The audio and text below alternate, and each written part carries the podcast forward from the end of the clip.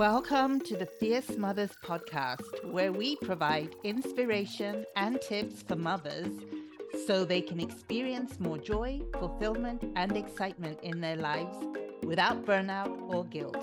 We are so excited to have you on the show. I am your host, Ugochi Onyewu. Today, on this episode of the Fierce Mothers podcast, I sit down with Dupe Akinyede, the Chief Information Officer of Resideo Technologies, Inc., a Honeywell spinoff with over $6 billion in annual revenue. Dupe, a graduate of the London School of Economics, embarked on her career journey as a certified accountant at Ernst & Young in search of career opportunities and inspiration. Little did she know her path would lead to a remarkable career in technology leadership. With over three decades of experience delivering value through people, processes, and technology, Dupe is a passionate leader dedicated to nurturing her team's growth and creating value in every endeavor. But that's not all she is. Dupe is also a dedicated wife, a fierce mother of three, and a wanderlust traveler with a passion for reading. In today's episode, Dupe gives us a glimpse into her life, exploring her guiding principles for both life and motherhood.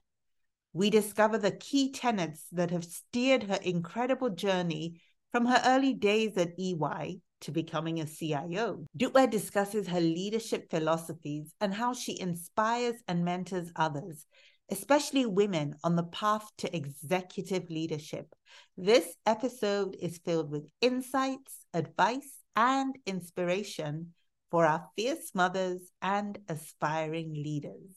Hey, Dupe, it is so nice to have you on the show finally. How are you? I am great, Ugochi. Thank you so much for inviting me and thank you for having me. Such an honor, too. oh, thank you. I'm so excited because you are one accomplished woman. And of course, we know each other super well. So this is just so great for the audience to get to know you. And to that point, maybe you can just kick it off. Tell us a little bit about yourself. What was childhood like?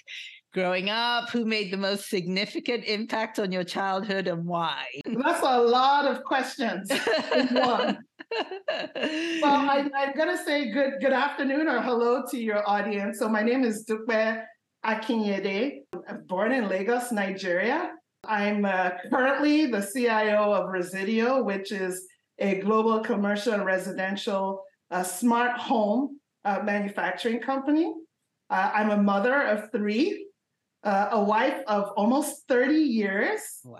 Uh, which, uh, and um, live in the Midwest. I've lived in multiple different countries, but I've made my home for almost the last 20 years uh, in the Midwestern part of the United States. That's really much about me. I, am a, I'm a seasoned traveler and just a lover of life. And very passionate about what I do, which is technology enablement. So, as you know, I have a very interesting, I think, or a different childhood. I grew up in a polygamous home, a very diverse home. Uh, my father is uh, from the western part of Nigeria, from Ijebu-Ode. My mother is Igbo uh, or Ungwa, because when I say Igbo, they correct me that she's not Igbo, she's we're Ungwa people. and uh, I had a stepmom who was German, mm. and so I have half uh, half uh, German siblings, and I have another sister who's half Ethiopian. Mm. And we all grew up in the same household, grew up together, multiple different languages spoken. And, uh, you know, it's part of who I am. I am number six of uh, eight siblings or eight children. And so, you know, the number there is very important because, as you know, by the time you get to the sixth child, you're pretty much insignificant at that point in time. You know, nobody cares. You're not the youngest, you're not the eldest, you're not the only girl so you're just stuck there in the middle. And I think a lot of my life has been about making sure that I didn't remain insignificant in mm. the midst of all those boisterous uh, siblings that I grew up with. Um, yeah. You know, my father was a very strict man. He was an engineer. He was very tough. And uh, his only language of love, quite frankly, in my house was excellence in education. That's the only thing you got brownie points. For mm. in, in my house. Otherwise, you know, life was was was pretty. I don't want to say tougher than most, but he was not a, a loving person at all. Mm. And so, very early on, you know, we learned that in order to be significant in any way, that you know, education was very important, and excellence in education was very important. You know, after that, the next things that he valued were just hard work and discipline. And, you know, he always taught us very much about having to solve our own problems by ourselves. He used to talk about intellectual laziness, which, you know, I don't particularly care about, but I heard it all the time. Oh, daddy, I have a problem. I need this. I need that. And be like, okay, so go, go, so figure it out. You know, those were not his words. He would probably say something like, uh-huh. and so, and then we would just be looking at each other. So either that or you go figure it out. You know, so I think as a young child, I developed a lot of grit, you know, working to solve my own problems because I definitely couldn't rely on dad to solve them. And, you know, at the time, I wouldn't have thought that it was fun. If you told me whether we enjoyed that, I think me and my siblings were extremely close, but we spent a lot of time just talking about how hard our dad was, how hard our dad was. But quite frankly, as I look back in life, I appreciate that because that is what has really made me who I am today. The ability to go through adversity, to go through difficult times, to work through difficult situations, and to always look at them with a solution oriented mindset. Mm. Uh, it's almost like growth mindset, right? People always talk about. But for me, I always say it's solution oriented mindset. Mm. Looking at every single thing. I look at life that way. I look at every obstacle that I come across that way. That, okay, there's just figuring, I just haven't figured it out yet. Yeah. My mom was an unbelievable force for me. She was our, our, you know, our, our love person. She was the mm. person who encouraged us, who supported us. She was the one who brought us to the Christian faith, mm. uh, which was very important. And that serves as the other side, the other side of my back or the, my backbone which is my Christian faith and my faith in God and faith in Christ, which I would not have uh, been able to attain that without my mom. Or, you know, maybe I would have, but she was a big influence in that area. She was a giver, mm. uh, she was a nurturer. She was, uh, you know, one who would give her last penny to uh, somebody on the a total stranger on the street. And uh, there was a, a learning and a, a training that I got uh, uh, from that as well. And I think you know my mom. You knew my mom very well. Yes, yes, yes. So those were the two sides of the coin of who I am, quite yeah. frankly, and uh, some of what has shaped me from my formative years. Yeah, for sure. I did know your mom. I still remember her smile. She was, you know, she'd walk in a room and literally, I remember as a child, would light up the whole room. I still remember that. She was amazing. And you talk about there's so much that you haven't talked about that I'm hoping we will unpack because, you know, I've known you for a super, super long time. I think I think I was four or five or something, you know, I've known you since then. And I I can attest to the fact that you've come, you've grown, you've you've always been someone uh, that goes after goals and achievements. So, as we're talking about that, I'd love for you to share with the audience your journey to becoming a CIO. So, I know you went to QC. I also know you went to the London School of Economics. You've you've you've gathered a lot of accolades along the way. You didn't just wake up as a CIO. So, talk to us about your journey to becoming a CIO. What inspired you to pursue a career in technology leadership? You know, I wish I could tell you that there was some great plan to pursue technology and leadership and that I had this all planned. Uh, but the reality is that I did not. Mm. Um, I, I, don't even know. I think I didn't. I envisioned a career in technology probably somewhere in my mid to late 20s, and it was not planned at all. I've always been a very good student. We talked about achieving excellence in everything that you do and that background that I had. And you know, I studied economics as my first degree at University of Lagos. And then, as you alluded to, I went on to, I thought I was going to make a career in finance and accounting. And what was driving me really was just a desire never to experience poverty, right? I'd been through a stint uh, growing up where I'd seen some challenges that my mother went through. The challenge to myself was that would never be me. Mm. And so my focus was really on how do I achieve, you know, excellent results in whatever, and, and what do I need to do in order to make sure that I put myself in a position where I don't experience the, the type of poverty that uh, for a while there in, in, my childhood we experienced. Mm-hmm. And, you know, I, quite frankly, I looked at all these bankers and financial services, and you look at, you know, movies that you see of Wall Street, and you're like, I'm like, hmm, that kind of looks very interesting. You know, I want to be that Wall Street banker in my uh, penthouse suite somewhere in downtown Manhattan and my red Mercedes. and that was the only motivator. And I figured, okay, I'm good at math. I love math. And I went down that path. I took a master's in uh, international accounting and finance, the London School of Economics. I actually trained as a chartered certified accountant in the UK. So I'm actually a certified accountant. I spent a lot of years going down that track. And quite frankly, I got my first real, I'm going to say accounting job working at Ernst & Young. And when I got that job, I realized that I hated being an accountant. I got uh, set up as an auditor, as working, doing audit work. It was just not for me. There's no creativity, no, no disrespect to any of my accounting brothers and sisters out there, but there's no creativity for me in accounting. It was all about compliance. And that is the nature of accounting work and finances. A lot of it is about compliance. I never actually got that job in, in the bank or financial services organization. I applied to a boatload of them after LSE and I got zero. And so it's about okay, what next do I do? Uh, if I'm not going to be an accountant, quite by chance, really quite by chance, I got a contract position at AT&T and they asked me to come on and they were interested in my accounting abilities, but not for accounting and finance. They wanted me to come help them implement a new uh, invoicing or uh, system for their real estate business. And for folks who may know anything about AT&T back in the day, they were the largest owner of real estate in North America uh, in the early 90s and late 80s. And so that's how I started, I guess, what would be the beginning of my uh, IT type career. I spent about a year and a half there, and I realized that I loved the idea of problem solving because that's really all it was. It was problem solving. But I had this basic business and finance understanding that allowed me to be able to communicate with developers and real techie people who didn't understand the business side at all. And for me, that was just easy work. I realized that after one and a half years there that, okay, I really enjoy this kind of work.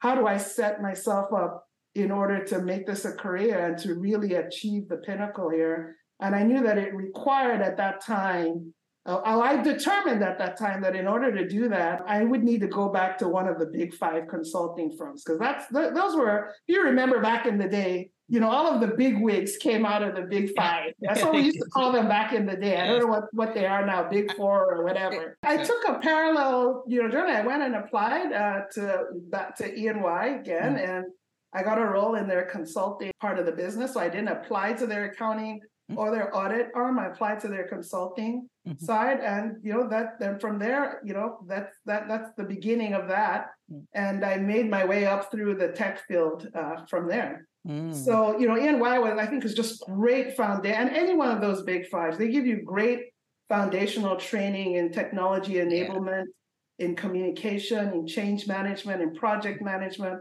all of the key things that contribute towards making you a great leader mm. uh, in the tech space as long as you have the interest. Mm.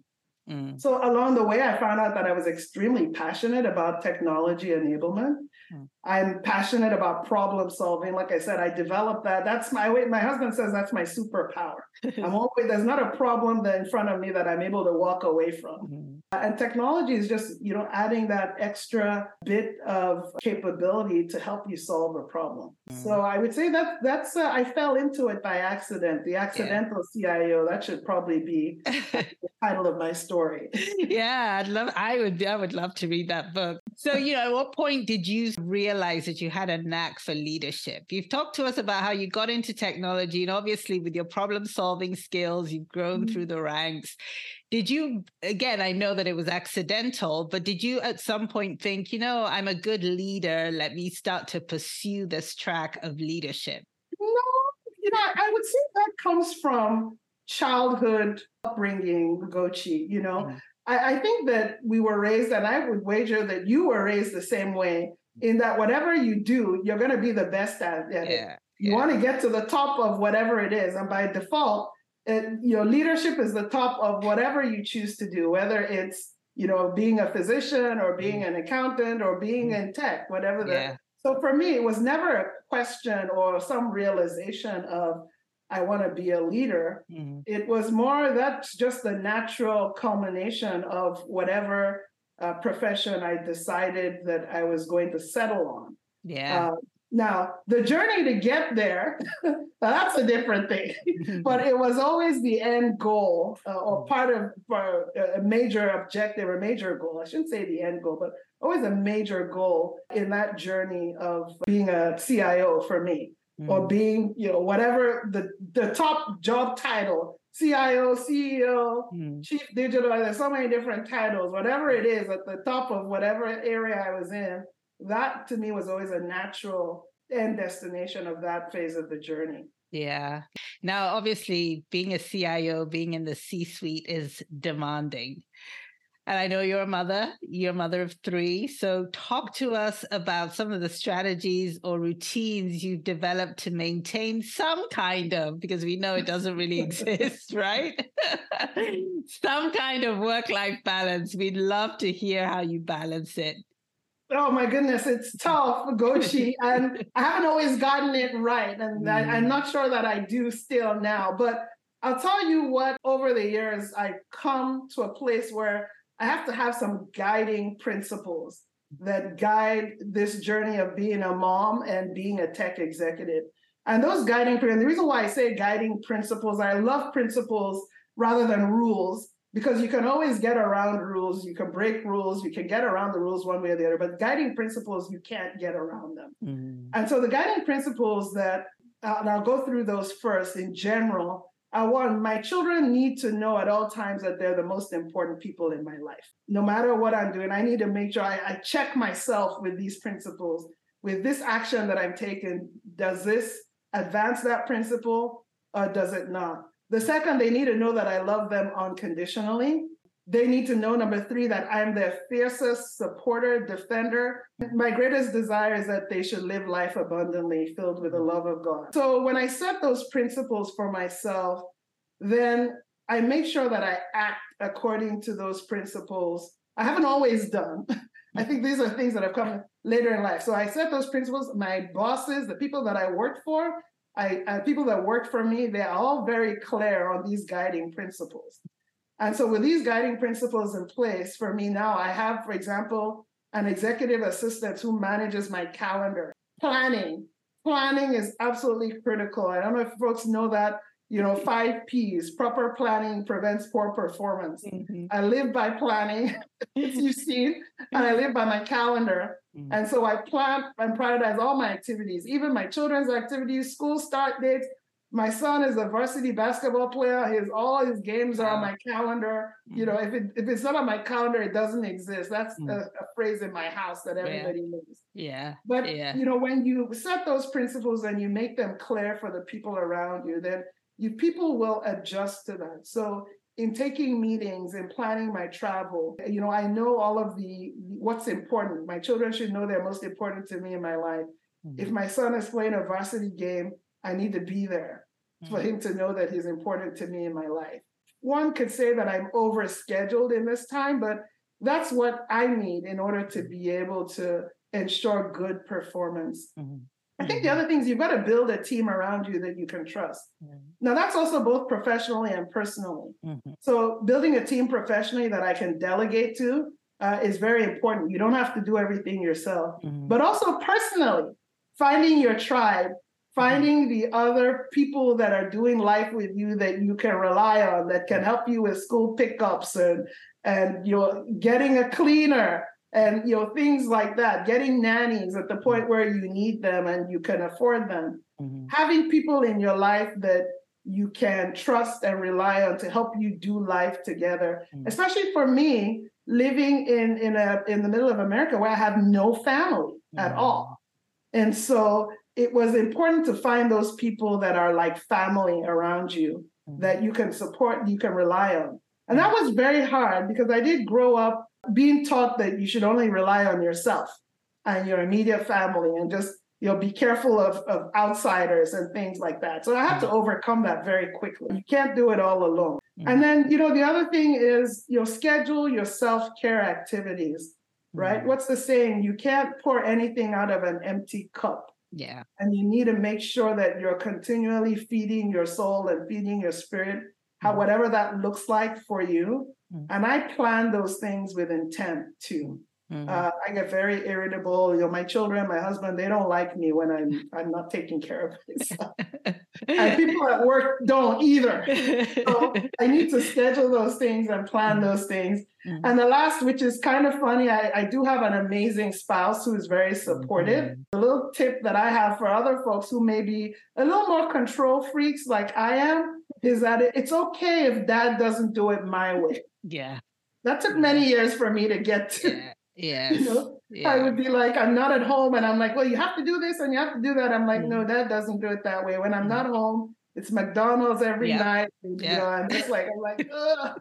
and then I'm like, okay, well, if you're that bothered about it, then you should stay home. Chill out. I have to get uh, so you know, I don't know if that helps. Like I said, it's still a journey, still mm. learning new things, but uh, this is how I, I managed to uh, keep my sanity and actually enjoy you got to enjoy living through, yeah. through both roles, right? Yeah, thank you for sharing that. And I love how you shared that it's not about perfection. You, you know, I'm using, I'm paraphrasing, but you mm-hmm. really made it clear in your response that you haven't done everything perfectly. None of us have, but you shared some really important tips, which I'm going to actually be like, am I doing this as much as I can? I know that self care is something that is so important. You can't pour from an empty cup. So thank you for sharing that. You did talk about travel, and I'd love to, to know how you handle, because uh, case in point, you're away, I think it's to Asia tomorrow. So we just managed to get this on your calendar to your very, very scheduled calendar. So, how do you handle that frequent travel that comes with your role? Are there any tips or tricks you've learned to make it more manageable? So, what are some things that we can all do to handle to make travel less challenging and make it more manageable? Well, you know, everyone is different. Mm-hmm. Believe it or not, I actually don't like being away from my family. Mm-hmm. Uh, you know, so there's only so so I make sure that, and and thankfully I'm in a position where I can and it took some courage to be able to get to to be able to state here's what i'm going to do and here's what i'm not going to do mm-hmm. so as an example i'm never away from home for more than seven days mm-hmm. at a at a point I, I like to make sure i'm home every weekend mm-hmm. i try not to I, I, make it a point not to be traveling out for work on on uh, on the weekends so if i have a if i need to be somewhere monday morning or i'm going to asia I better be traveling in the middle of the week. Schedule whatever meeting it is you want me to be at so that I can leave on Monday morning. Mm-hmm. because mm-hmm. Saturday and Sunday, that's my time with my family. So I tend, you know, I, so I make, again, this planning and this scheduling and this coming back to the principles. Uh, that's why I love the guiding principles because they direct and guide your actions.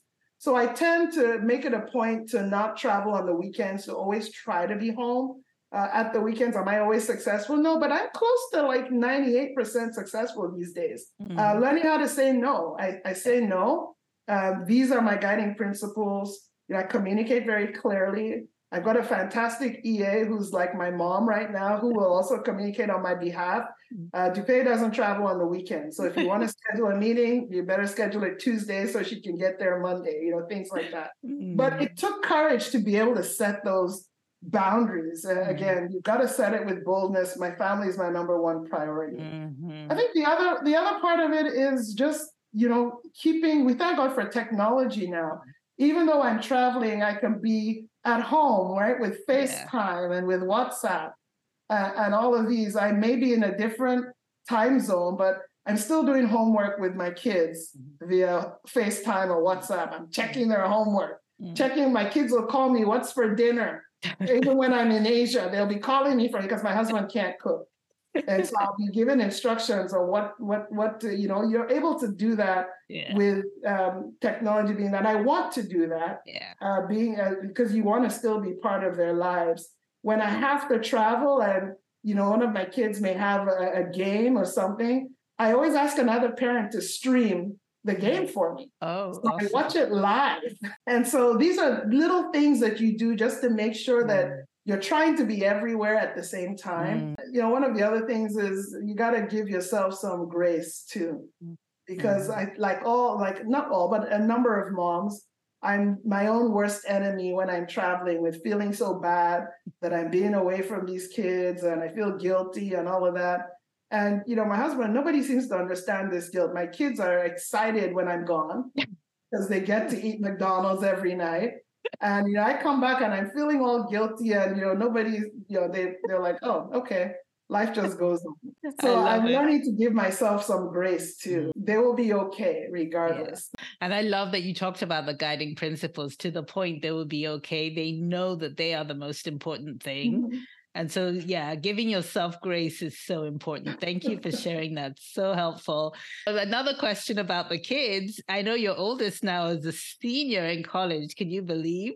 Oh my goodness. Yes. I think she came out with me the last time we well, no, you, you were you were yes. over at mine the last time. But she came over with you to ours too. Yes.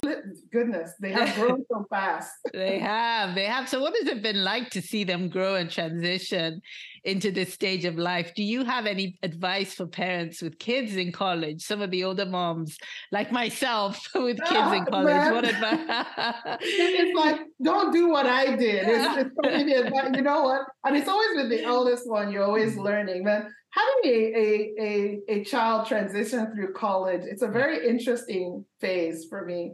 And for me, it was more about learning to let go. Yeah and you just have to to let go. It was really hard for me. I think my daughter, uh, who is my college senior right now, she she probably taught me, and I I, I was a hard head at learning to let go. Mm. But you have to let go, and quite frankly, just be on your knees and pray mm. that everything you've taught them through that time mm. and all the experiences that you've shared, you know, there that will serve them well as they move on with their life, and that and mm. that's a huge thing for any parent the realization that you love this person or this little person so much it is now a big person but they have to continue on this journey on their own with you yeah. in a different role i'll quote that phrase let go and let god mm. that really applies to mm. the lesson i learned in the first my daughter's freshman year and uh, sophomore year. It was not easy. I have mm. things like my daughter blocked me on her phone, like I was calling her too often.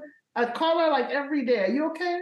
Did you study? Did you read? You know. So I was extremely. It was a, an extremely hard journey for me. But you need to let go and trust that you know God. If you're a person of faith like I am, that God will continue to see them on their journey because they don't need you that much. Yeah. I think another more practical uh, piece of information for me is that if you can't handle the answer to the question, don't ask it and because my, my children will tell you all the things that they do, and then all of a sudden you'd be running around, running crazy that they did this. My daughter, you know, she called me one day and she was like, "Oh, I just drove to Detroit." Wow, uh, she's yeah. uh, in Ohio, and I'm like, "You drove to Detroit by yourself in the night?" And I'm like, "What kind of dis- poor decision making is that?" And I'm about to go all crazy, and then I just I have to hold myself back that remember all the things that you did. Yeah. And so you better just be quiet and, and uh, don't ask anymore. So I just tell don't tell me anything I don't ask for, but just know that I'm always here if you're in trouble. that's such great advice. Don't ask if you can't handle the answer. That's, that's yeah, great yeah. advice. Very different culture here. So yes. I, I, I'm like, just don't tell me. And these children they tell you so much here. Mm. You know, the kind of things, again, it's a different time, but the kinds of things that my daughter will tell me, I'm like, if I mm-hmm. had even dreamt I wouldn't even have dreamt of telling my own parents that. I probably wouldn't be alive today. But these kids share, and I'm, I'm, glad that they share. But in my mind, I'm like, okay, I really didn't need to know that. So it, it is, and you know, I, my mm-hmm. eldest daughter is 21, so you know, mm-hmm. she's you know here she's 21. She's a mm-hmm. full-grown mm-hmm. adult, mm-hmm. and so I, I say that she's transitioning from my daughter yeah. to becoming my broke best friend. I, I I get that broke best friend. That's such a good way to put it. I get that. So lovely though. So awesome. so if we switch gears a little bit back to your role uh, as a CIO, there may be people in the audience that are thinking, you know, I'd love to go into leadership. Would love to become uh, part of the C suite someday. So, as a successful woman in a traditionally male dominated field, What advice would you give to some people in the audience that may have those aspirations as well? That's a good question. I get that a lot. And I answer in, a, I guess, in a different way, in that mm-hmm. I don't know that I'm qualified to give advice because everybody's journey is going to be very different, right? There isn't like a here's the step one, do this, step two, do that, step mm-hmm. three, do that, and suddenly you're a CIO or mm-hmm. in the C suite. Anybody who tells you that, I think, is not being honest with you or with themselves. Mm-hmm. But there are some things that you can do when you want to aspire to progress in any area, in any profession that you're in, that I've learned over time. You know, one of the, the first things that I learned, I, actually at a very young age, is that whatever you do, anything that you're doing has to have value and it has to have measurable value in whatever you do. And, and that's really the underlying tenet of economics, right? Mm-hmm. Value creation. Uh, if you have aspirations toward leadership in anything that, in any profession, in any area of competence that you have, you need to make sure that what you're doing today is creating measurable value. Mm-hmm and that you, and you can measure it. It's really important, especially in the uh, capitalist society that we live mm-hmm. in. Measurable value is what drives up the food chain. Mm-hmm. Because the more measurable value that you can produce, the more valuable that you are seen to whether it's a business, to whether it's an employer, to your community, to the government, uh, anywhere in society. So as long as you're me- creating measurable value, and you can you in incremental fashion year over year or day over day be bold you know the another thing that i want to be bold in communicating your views and your ideas mm-hmm. you know coming into tech space man in the early years I, not only was i the only female i was the only black person in the room most of the time and always underestimated people would not be yeah. looking to me first for any ideas and so it was always a shock to people when I spoke up. Mm. And then it's always a shock when you spoke up and you actually knew what you were talking about. Mm-hmm. So you've got to make sure that you do your homework, you do your the business of studying, understanding, educating yourself in whatever uh, profession or career path that you choose. You have to make sure that you are a master of your trade. Mm-hmm. And I would say that your career comes in in three, the three different, or there should be three different phases really of, of your career life cycle. There definitely are for me. Mm-hmm. And mastering your trade earlier on was really, really important. Mm-hmm. You got to master your trade. I'm always, even till today, I'm always studying, I'm always mm-hmm. reading and going to conferences, and evaluating new technology. You got to be the master of your trade. Hmm. Uh, then you, as you continue to move up, you're mastering your trade, you're creating value. Then it's about how do you create value through other people mm-hmm. by mentoring. If you want to become a leader, you have to know how to create value through other people, not just through yourself. If you're only creating through value through yourself, then you will remain an individual contributor forever. You'll be a great individual contributor. Yeah. Uh, there's nothing wrong with that. Mm-hmm. But if you do have aspirations to move up, you really do need to know how to mentor mm-hmm. other folks uh, and how to influence other folks. Mm-hmm. And being able to communicate with people, understanding where they are at and how to get them to where they want to be. Again, mm-hmm. where you need to make sure you understand the what's in it for me, for all mm-hmm. of your teammates and figure out how to build those teams, those high performing teams uh, that can deliver and execute. So again, mentoring becomes very important. And you know, at a certain point in time, as you continue to move forward, you need to be able to make significant impact, leave an impact, make a difference. That is what people look for at the C-suite level. Your ability to make a significant impact across a broad portfolio mm-hmm. of whatever profession it is that you have. Mm-hmm. So those are like three things that I would you know encourage folks to consider. You know, creating value, mastering uh, of your trade, uh, mentoring, and then making being able to make significant impact. And through that, you know, finding your voice. You know, yeah. you you have to be you. You can't lead a team. Yeah. authentically if you can't be who you are be true to yourself at least for me mm-hmm. i found that i've tried to fake it and do other things you know but it's at the end of the day, I'm I can't. and that's what I show up with. Yeah. Uh, so it takes some time. Mm. I'd say one of the most, as I've learned over time, the most effective competency of a leader is influence, the ability mm-hmm. to influence other people. That is the mm-hmm. currency of leadership. Uh, you know, I, have learned that the hard way. I, I started off this conversation, as you recall, saying, talking about hard work and discipline. Hard work and discipline is important at the mastering stage. To get to leadership, you've got to figure out yeah. how to influence others or how to acquire uh, influence currency. I would say that was probably one of the most hardest things, and I continue to struggle with that today to overcome. That is such a, an important point. I love that you called that out. You know, the power to influence others is, is critical as a leader.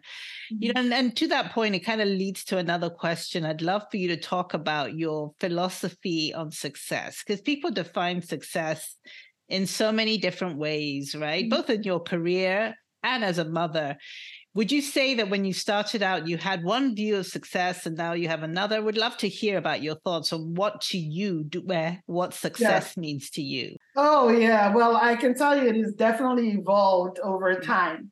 Mm-hmm. And who knows, I may go through a, another evolution of that. You know, my husband says oh, he's been married to one person, but has had four wives over the last 30 years because I, I think I've changed and evolved all that time. Mm. When I started out, without a doubt, success to me was all about money. How am I going to make the money? We talked yeah. about that fear of poverty or being mm-hmm. in a poverty. And that's all I ever thought about. Okay, mm. my salary has to go up by X. How do I make this money? You'll go after the paper. I think, and I think a lot of young people, these days they say the next generation is different, but a lot of young people at my time, especially coming out of Nigeria. Yes, exactly. You know, we left Nigeria to pursue yes. economic gain. You know, over the years, where I'm at now, total U-turn.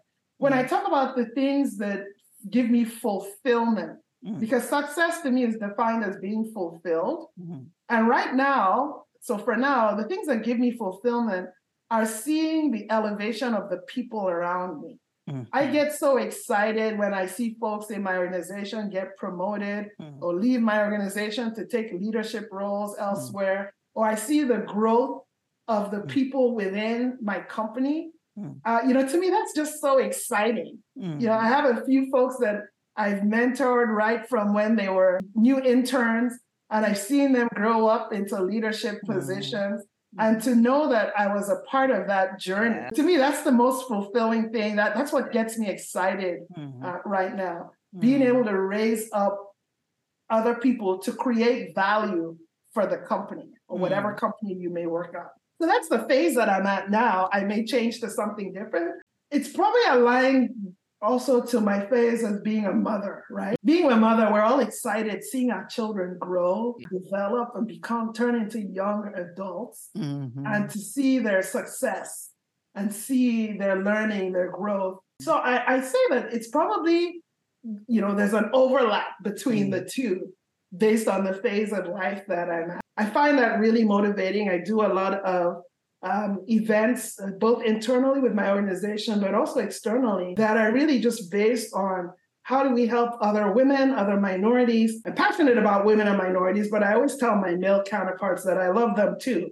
I do want to see their success, but I'm especially uh, particular about women and minorities because I believe that, again, the, the path that we as females tread in order to achieve the same level of success and the same in, in the workplace is a little different than the path that my my male brothers have to tread as well.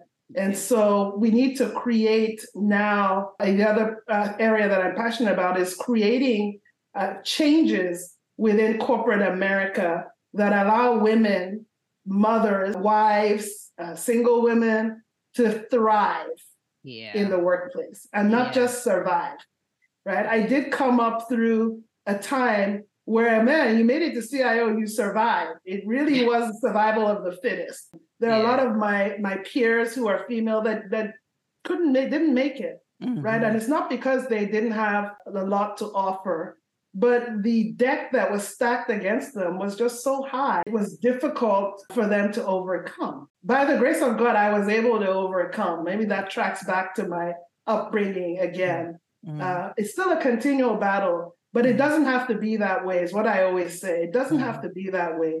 We can create environments in corporate America where women can thrive and grow. And I think environments that have women in it make for better Yes. environments. Yes. Uh, they make better quality. They're able to, I mean, a, a woman can walk and chew gum at the same time. I can I be in my house and have all of my three children talking at the same time, and I can have be having conversations with all three of them. Mm.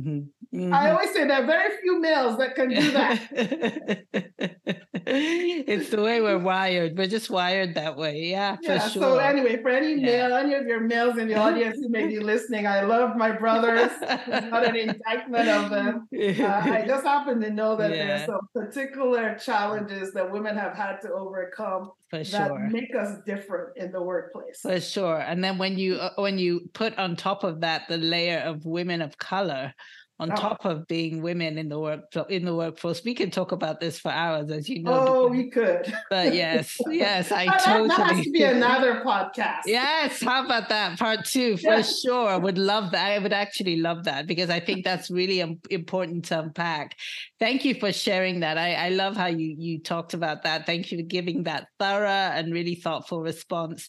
So as we start to wind this down, if you can believe the time has gone so quickly, I've had so much fun. I just have two more, well, maybe three.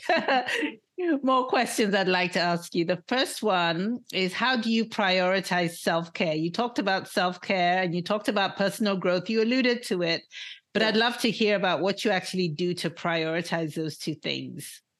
Oh, it's very easy. I schedule it on my calendar. Remember the, the planning comment that I, I am truly a planner. Mhm, I schedule workouts, I schedule my walking the dog, mhm, I schedule my stretch classes.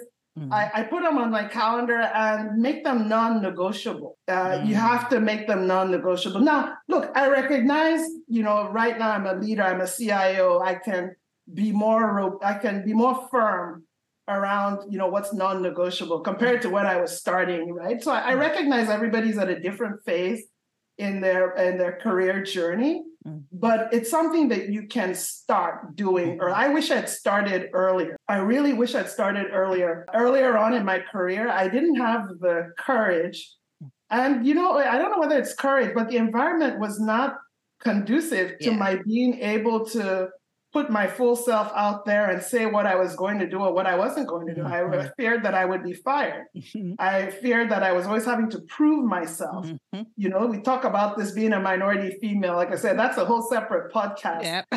But you know, now I, I am able to do that with boldness and with clarity. And I say no. You know, it, it could be my boss. Hey, I want to do a meeting. I'm like, no. At this point in time, I'm going to the gym. I even have you know school pickups. I, I try to make sure that I do carpool. I do my share of carpooling Mm. with my kids, my younger kids who aren't driving yet. So I have put that on my calendar, you know, and, and anybody who calls for a meeting at that point in time, even if it's my, they all know, Dupe picks up her kids at 3 p.m. on Tuesdays and Thursdays when she's in town. So, you know, so Yeah. I do do Yeah. that. And that's very, very helpful. It- it's Mhm. about setting your boundaries, right? Yeah. I want to call out it. It may it's easy for me to say that as a CIO. I recognize that it wasn't always that way for me. And there may be some of your viewers that are like, yeah, that's great, but Mm. if I did that, I'd get fired. You have to find a way to set time for yourself. I've I've been through a period of burnout before, Mhm, and uh, it happens when you don't feed yourself. mhm. So for me, self care is not only just about you know working out. It, and when I talk about feeding my soul, that's also about taking care of the relationships that feed me. So find your your friend group, your sister group, your brother group, whatever that looks like, and make sure you're surrounding yourself with people that are feeding you. yeah. And invest the time. It takes time to maintain those relationships, Mhm, but you need it. Don't give up on that either. You mhm. need those friendships. You need those people around you that uh, will set you straight. You need uh, those friends that will will you know, ask after your strong friends because you Yes. never. It's the strong ones that are going through difficult times. There's a, another article I just read recently. Mm. You'll take care of the friendships and the relationships that feed you. Mhm. Uh, take time out to do whatever else it is that feeds you. Well, for me, that's exercise, it's meditation time, it's travel by myself. Mhm. I started almost 10 years ago. It might have been longer than 10 years ago. I started taking a week's vacation every February all by myself. No husband, no kids, nobody. I love I it. I just go off to a different country by myself. I love it. People thought I was nuts. I mean, I Mhm. love travel. So, Mm. but there was a year when I didn't take it. And, you know, I started getting all antsy. And funny enough, it was my husband was like, you need to take a vacation. so people start noticing the difference in you when you Mm, don't take care of yourself. And trust me, even in your workplace, they will do as well, mm, right? You need to take care of yourself, otherwise it impacts your performance. So mhm, you do it the the the thought process of oh, I have so much to do, I have so much work to do, I have so much to do for my kids, I have so much to do for everyone else. You you're minimizing how important you are if you Yeah. don't take care of yourself. You are minimizing how important you are if you don't take care of yourself. The other thing I love that you said is put it on the calendar and make it non-negotiable. So thank you. That is so awesome. Thank you for sharing that. So as we start to wrap up, what what's next for Dupe? Uh, what do you envision for the future? Not just in terms of your career, obviously that we'd love to hear about that, but also your personal life. Are there any goals or aspirations that you'd like to share with our listeners? Well, you know, I have a lot that's on the plate right now, really busy. I mean, for me, I need to get all my younger kids to college and out. That's a, that's a, a huge one. I have a, Mm, uh two high schoolers, mm, and you know that that really is my number one priority to to make sure that we we give them you know the high school experience and life that that uh, I think will nurture and set them up for the future and make sure they all get into college. All the distractions that pull them one way or the other. And then for me personally, I really have a desire to begin to give back, right? I was born in Nigeria. I'm very, I have a, a lot of affinity with my mother's part of the country where she was born, which is in Abia State, uh, in Isiala Ngwa. And I have a passion to, you know, charity begins at home is another thing that my mother taught us right from when we were young.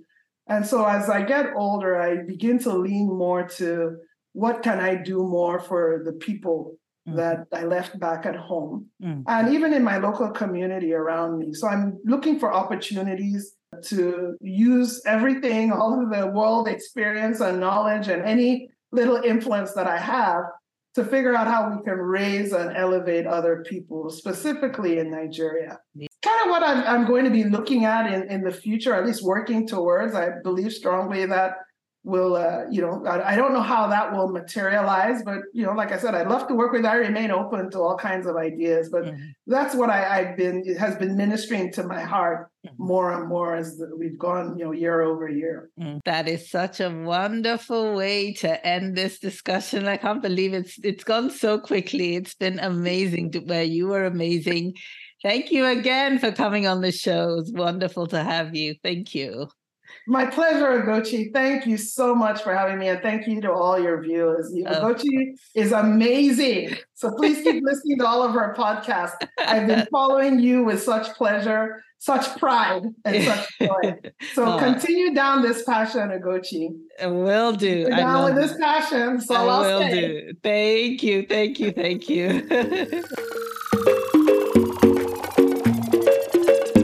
For listening to this episode. What was your main takeaway from this episode? What did you like? What, in your opinion, are some ways that we could improve? I want to hear from you. You can reach me at ugochi at fiercemothers.com. To learn more about Fierce Mothers, please visit our website at fiercemothers.com and join our mailing list for our weekly newsletter. The newsletter provides powerful tips and inspiration for life. Please remember to like and subscribe to the podcast on your favorite podcast platform. Please follow us on Instagram and Facebook at The Fierce Mothers. Follow me on LinkedIn at Ugochi Onyewu. We are building an engaged community of Fierce Mothers, so please tell your friends about the show. See you next week. Thank you.